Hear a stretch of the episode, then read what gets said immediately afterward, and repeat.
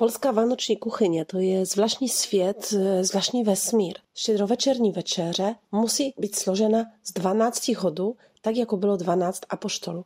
Ale nemůže tam být maso, drubež, zvěřina, ani červené maso, může být ryba. A tak Poláci a Češi mají to společné, že o štědrém dnu e, sní toho kapra. Ale Poláci nesní bramborový salát s klobasou. Pokud bude bramborový salát, co v centrálním Polsku se stává, tak samozřejmě nebude tam klobasa. Hmm, říkala jste ale 12 chodů.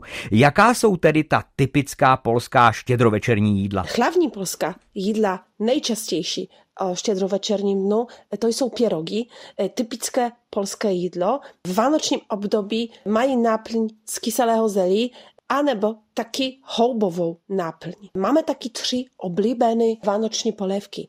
První to je baršť, což je polévka z kyselé červené řepy. Druhá houbová polévka a třetí rybí polévka. I to je taky něco, co se blíží té české tradici. K tomu hodně různých regionálních hodů. Většinou musí být tam houby, ale na druhé straně mak, med, ořechy, sušené ovoce, to jsou všechno ingredience, které mají nějaké magické vlastnosti. Mají dávat sílu, zdraví, peníze, štěstí a tak dál. Polsko je přeci jen velké. Jsou nějaké regionální rozdíly? Například mak, med, ořechy a sušené ovoce se přidávají k nudličkám. Tak je ve Slesku.